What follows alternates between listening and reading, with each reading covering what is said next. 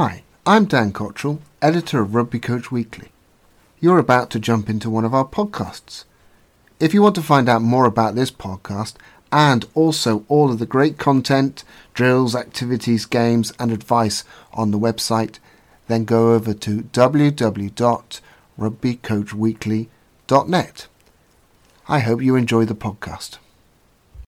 The the coach like thinking around what like physical things that they can can plan. And again when we look at planning it's it's not just around that one session it's how you do that over over a longer period of time as well. So it may be that different things come in at different times but having a, a clear understanding of these are some of the the skills or things that we want to implement and develop across across a season. Again depending upon the the age and stage of the the players as well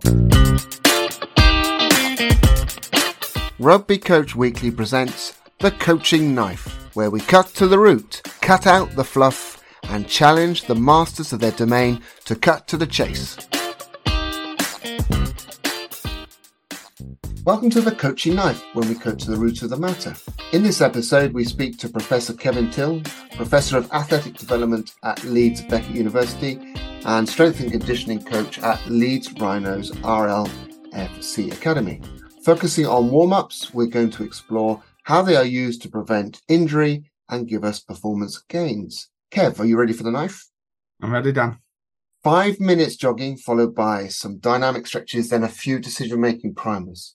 Can we really go any further to make a difference? and def- definitely can go further. I think for me, the the first thing that we need to acknowledge is is the warm up is is a it's a part of the coaching session, and we've got to plan appropriately in, in, in relation to that and maximize what we're trying to get out of that. So so definitely can go further. So when you say maximize, what what do you tr- what's the maximize what? Well, I think that comes back to again being clear in terms of what a, a coach or what we're looking to achieve, what are the objectives we're looking to achieve with with uh, with our players. And I think for, for me, the the warm up poly does again, depending on the context, provides a good opportunity to achieve some some physical or athletic development qualities with uh, with our players, and also as you mentioned in the intro, look at how we can implement some things to to hopefully reduce and uh, reduce some injuries as well. So I mean, obviously, there's going to be different contexts, uh, and the the most obvious being one's a training session and one's a pre-match session. So uh, let's let's focus a bit on training, and your it's a normal uh, grassroots training session, one one week, uh, one session a week. What are you trying to maximize in that warm up? Yeah, good. And that, yeah, that that's the challenge. How do we fit it all in there? I think um, if we look at the things that we can aim to to develop, there's a, a- again a range of movement skills that we could look to to do. Traditionally, they're probably broken down into to three elements: locomotor skills, object control skills, and stability skills. So Um, just, just break break those down. So what, uh, locomotor skills. So yeah, so locomotor, running, being able to run efficiently, uh, jumping, hopping, some things like that. Object control skills, obviously catching, pass, poly, and kicking, the, the main ones in rugby, which would probably be more covered in the technical in the technical aspect of the session. And then stability, I guess, is is in relation to uh, aspects of uh, balance, being able to be stable, being able to strong in in, in different positions, which again are really as- important aspects for for rugby. Now that doesn't seem like a warm up to me. That just seems like training. I mean, you're just trying to improve the player's athletic ability. So why why do we call it a warm up? Well, I think, and that's I guess where my first answer comes in is how do we use that that warm up to develop those skills? I guess alongside the the warm up, there's some physiological and psychological things that we want to do. So we want to gradually increase the intensity of the the session to make sure players are prepared, and within that, bring in some so they're psychologically prepared as well. So um, so yeah, I think it's how we how we phase that in, and um, again, I can could maybe explain how we use the like the ramp protocol to to do that. Okay, so uh, we're going to go onto that ramp in a, in a, in a moment, but I'm I'm a bit more concerned then that um, a coach is thinking that uh, I've got three things I should be doing throughout the session, or do I need to squeeze them in at the start of the session? Because if I don't have them at in the first five ten minutes of the session, the rest of the session is not going to work out. Yeah, I'm not. I'm not sure that it is not that the session's going to work out. I think it's just the the coach like thinking around what like physical things that they can can plan. And again, when we look at planning, it's it's not just around that one session. It's how you do that over for a longer period of time as well. So it may be that different things come in at different times, but having a, a clear understanding of these are some of the the skills or things that we want to implement and develop across across a season. Again, depending upon the the age and stage of the the players as well. Okay, so actually, what you're saying then is that a warm up is just part of, say, a 10 week journey. It's not, uh, we, we're going to just do the same warm up every week because that is the one which just gets us most prepared. I'm going to be doing part A in week one, part B in week two, part C in week three, and they're all going to connect together. And part A might not look very much like part C. Yeah, I I think that's that's my philosophy. Is that how, especially in those contexts that have limited time, is how we can can do that. Uh, again, there may be similar aspects. There may be similar things that you do in each session, but you I may also want to to vary them on a week to week basis as as well. Okay, so you you tantalize us with uh, the word ramp. Yeah, so so yeah, so ramp. You know, it's this it's been around probably 30, 30 years now as a as a, an acronym. Stands for raise, uh, activate, mobilize, and potentiate or prepare, as as we've said, because potentiate is, is quite a, a big and sometimes confusing word. So raise uh, is so I like to probably, even though there's four four words in there, break it down to three parts. The raise part is is around raising the body temperature, getting the body ready. We'd look to maybe include some locomotor skills in there, or that could just be done within rugby through some traditional passing drills and handling drills. So you bring in some object control, and that's obviously then related to the, the things that you may do later down the set uh, down in the session. Activate and mobilize is around activating key working muscles and mobilizing the the joints. Again, for me, this is a probably part of the session that coaches are less confident and has not done as as well. And it's really, uh, I guess, includes some of those things around dynamic stretches that you included before, but but also including a range of like strength based, body weight, stability based exercises. Um, and again, that can be done in a, a, variety of ways.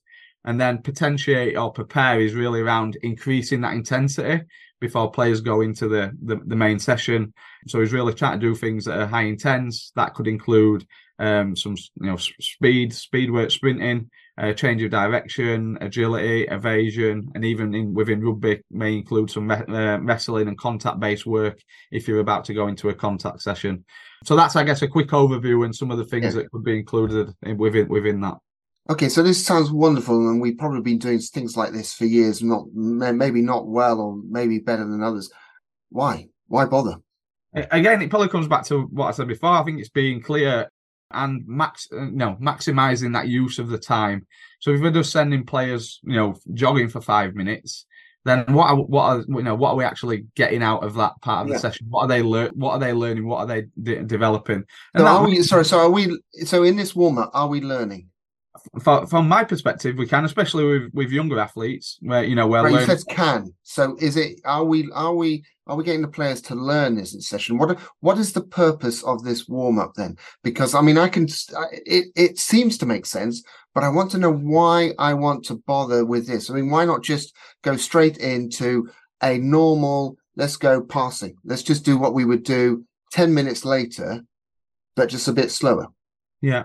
Well, I, and I, for me, Dan, that that could be the start. That could be the start of the warm up. Is that actually for our raise activity today? We're going to you know start with some pass, you know, some passing based work, and we're going into skill, and we're thinking thinking around that from from the start. So it's it's actually you know using that time that you've got or the limited time that you've got uh, efficiently. So again, for some that there can be a learning purpose, and then for others it, it may just be a focus on doing the activity to to to develop that. So so again, it's it's it's always one of those, isn't it? What what are we what are you working towards? But I think just coaches thinking around how they can implement those activities and and maximize the time as best as possible. That's quite important. So why why why do we need to raise the body temperature? What's the point? It's a good question. It's it, I guess it comes back to you know in, in terms of preparing for the, the session, getting the body ready to to I guess reduce reduce injury in that in that acute acute session in that short in that short term and and get in there because if we go into really high intense activities straight away, then there's you know, there's a, a, chance that an injury could a, occur. And I think it's you know it's it's it's preparing the body for what what's what's to come in a high intense sport like um like rugby. Right, I'm going to put you on the spot, Kev. Here, What's the hard data then on this? So uh, I know that, uh, and I, I'm I don't know the answer to this. I know that players often get injured later on in sessions because they're tired and lots of things are going on. So, how many players get uh, injured early on in the session because they haven't warmed up? What what evidence is to suggest that the warm up actually makes a difference early on in the session? Good question. I'm uh, I'm not aware of that that data, Dan. To be honest, well, so. I don't I don't know the answer. Yeah, so I don't know what. Actually, I, I'm just trying to think. Why not GS start with an? Why call it a warm up? Why not let's start with? Let's just go straight to handling. Yeah, and, and maybe that's where um, those, I guess, perceived or, or, ways of doing thing over over a long period of time is how then people think, and maybe that maybe we should move away from calling it a warm up and just say this is the this is a session and this is what we're doing today and there's not a mention of a warm up and but but we still have this like build building the ramp and I guess that's where we've um, we've tried to incorporate the, the ramp. We've added the the acronym uh, rampage. Yeah. So the ramp into the ages, uh, you know, the the main activity, then games, and then and then evaluate. So really trying to make a better connection between the tradition, the warm up, and and the the activity. So that's so a coach is planning the full full session. But really, I I, I guess from from my perspective is sometimes those physical qualities, especially uh, in non-professional environments, are, are sometimes maybe missed. And I think that's important is how we look to incorporate those things within within the, within a session as well. Yeah, so I mean, my, my sense is then uh, that I mean, if you are in a professional setup all the time, or you're in a school which has a very uh, intense PE program, then you're probably going to be covering off these things. But for for many people, they need to be having this uh, sort of athletic development education piece throughout throughout the season. And what you're saying is it's not just one warm up; it's lots of different warm ups. So I think a lot of coaches are going to say to to you, okay, Kev, this this sounds great, but actually the key for me is we've got to start our games absolutely uh, on point. And I, what am I supposed to do with the warm up? I mean, I've heard now that uh, some teams are getting their warm ups down to about 15 to 16 minutes as a team warm up. What are, what are the sort of um, the, the, the things that most coaches should be doing in that warm up to get the best performance when when the whistle goes at the start of the game. So is it is this how how we've on match day? Dan, yeah, match day warm up. Yeah, yeah I, I think it's similar similar principles that a, a raised activity that for me would include some some technical skill, some ball skill within there. Then looking at that activate mobilize to really activate key working muscles and joints. So a range of body weight strength based exercises some and then an increase in that activity so again building that into some some short acceleration high intensity acceleration and okay and can then... i just go back then so i can understand the physical stuff because you can feel yourself moving but with the ball work aspect why does that make a difference? Because I sometimes um, you see teams warm up and they do something very very simple and they don't make any mistakes, and other times they make lots of mistakes. What, are we trying to give them decisions? What what are we trying to achieve by that? Because surely that you know they've done X number of hours of ball work. What's going to what's going to make a difference that three minutes of uh, catching and passing a ball before the start of game or kicking a ball or whatever the sport you're doing is? Yeah. Um, I, I, think it's just it's preparing for the skills that you're you're going to do and like cognitively getting getting getting ready and you know preparing the, the the body for those. I think it it takes one of it takes time doesn't it? Not time but it needs some preparation in being able to you know, catch and pass, get in the right position from a tackle technique, which is really important, you know, in, in relation to the, the changing rules, having some decision making element, and probably doing some of the position specific work that they're going to do. So I think it's it's a probably a combination of that cognitive preparation and physical preparation to get the the body and and um in the in the in the right in the right position to go. So, coach, some coaches will say we always do the same warm up uh, pre match uh, we'll do drill A, drill B, drill C, and uh, that might include some body movement. Other coaches will say we'll mix it around. Is that it? That depend on the coach, or is there something you say? Well, I probably would mix it around a bit more. What would you suggest? Yeah, I think that's an interesting one because it's. Um, I guess you see the the pros and cons of both. One that players understand what they're going to do in, so it flows quite well, and that creates a positive a positive atmosphere, a positive environment that players are confident because the skills are coming off. Where sometimes introducing new drills may slow that slow that rhythm down a little bit, but also I guess introducing new drills keeps the players uh, aware and makes sure that they're concentrating as well. So I see the pros and cons of both, and I think it probably comes down to what the coach prefers to do with the players that they've they've got, and that's maybe something that might be developed by a with a, a, a leadership group, with a, a, player leadership group within the team as, as as well to agree to that. Okay, so we talked a lot about the, the physical, the movement things. As a coach in the warm up, what's the sort of things that you should be saying or not saying to allow the, the players to feel uh, mentally and cognitively that they are in a in a good space, warmed up in a good space?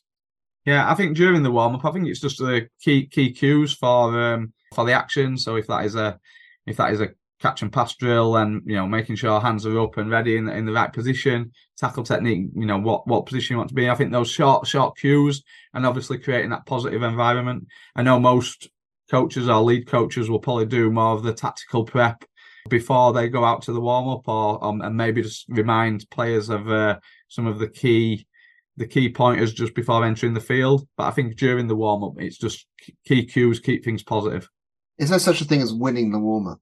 Good question. I think from my um, from my experience, which was was a while ago in in in, professional sport, was that when sometimes when there was a great warm up, you think the warm up was brilliant, They'd then go and start the game bad, and sometimes when there was a poor warm up or you, you perceive it to be a poor poor warm up, then then the game would start positively. So and and vice versa. I'm not sure. I think it's it's just around really preparation. So players are players are the best prepared that they can be for in the field. Yeah. So in a sense, what you're saying is that uh, it doesn't have to be well planned.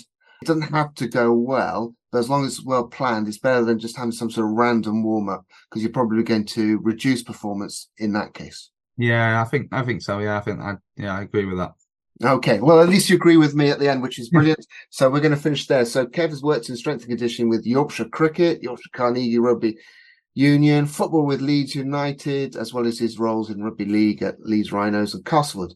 He completed his PhD in sports and exercise science over 12 years ago. He's, he's not as old as uh, that, I don't think, and uh, he's published over seven papers.